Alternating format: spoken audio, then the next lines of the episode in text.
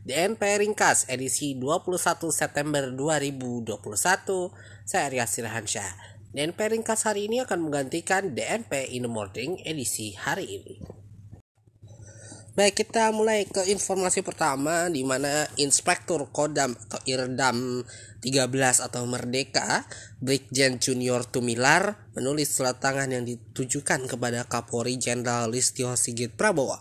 Surat tersebut viral di media sosial di dalam surat tersebut, Jenderal TNI itu meminta kepada Kapolri agar Bintara Pembina Desa atau Babinsa tidak perlu sampai dipanggil ke kantor polisi untuk diperiksa. Awalnya dia mengungkapkan Babinsa hanya berpihak kepada rakyat.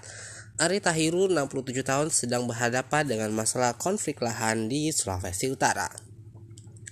Surat tulis tangan Brigjen Junior itu dan tembusan Panglima, Panglima TNI Marsikal TNI Hadi Cahyanto, Kepala Staf Angkatan Darat KSAD Jenderal TNI Andika Perkasa, dan Panglima Kodam Merdeka Majen TNI Wanti Warane Franky Mamahit, pengacara Ari, Ari Tahiru, dan anggota Komisi 3 DPR RI fraksi Partai Nasdem Hilary Brigita Lasut. Di, dalam suratnya, Brigjen Junior mengatakan Babinsa sebagai bagian dari sistem pertahanan negara di darat dia mengatakan para babinsa diajari untuk mengatasi kesulitan rakyat sekelilingnya. Kemudian dia mengatakan Ari Tahiru sudah ditahan sekitar 15 hari karena masalah sengketa tahan sengketa tanah dengan perusahaan pengelola perumahan. Ari lalu meminta pertolongan kepada Babinsa.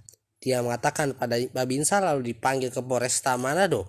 Dia juga menyoroti soal Polda Sulut yang mendatangi Babinsa saat bertugas di rumah Edwin Lomban.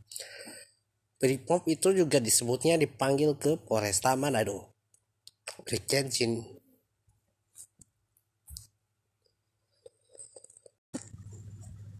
Perusahaan telekomunikasi PT Indosat TBK atau Indosat Uridu resmi bergabung dengan PT Hutchison Tree Indonesia. Rencana penggabungan ini sebelumnya melalui tiga tahapan negosiasi sebelum akhirnya dieksekusi pada tanggal 16 September 2021 lalu. Nantinya pemegang saham Indosat akan memiliki 67,4% modal ditempatkan perusahaan penerima penggabungan setelah eh, segera setelah penyelesaian penggabungan. Dengan demikian sebagai akibat dari penggabungan usaha persentase kepemilikan saham pemegang saham Indosat di perusahaan penerima penggabungan akan terdilusi. Saat penyelesaian penggabungan, perusahaan penerima penggabungan akan menerbitkan menerbitkan 2 miliar 628 juta 769.240 saham baru kepada pemegang saham H3I mewakili 32,6% modal ditempatkan perusahaan penerima penggabungan. Manajemen ISAT menyampaikan merger itu akan berlaku efektif mulai 1 Desember 2021 mendatang. Nantinya, setiap pemegang saham Indosat yang memberikan suara tidak menyetujui penggabungan usaha dalam Groups LB Indosat diberikan kesempatan untuk menjual saham-saham mereka kepada Holdco. Menurut Tulis manajemen Indosat dalam dokumen disampaikan kepada Kustodian Sentral Efek Indonesia atau KSEI, Urido Asia PT Ltd bertindak sebagai pembeli siaga yang akan membeli saham-saham mereka dengan harga Rp5.247 per saham Indosat.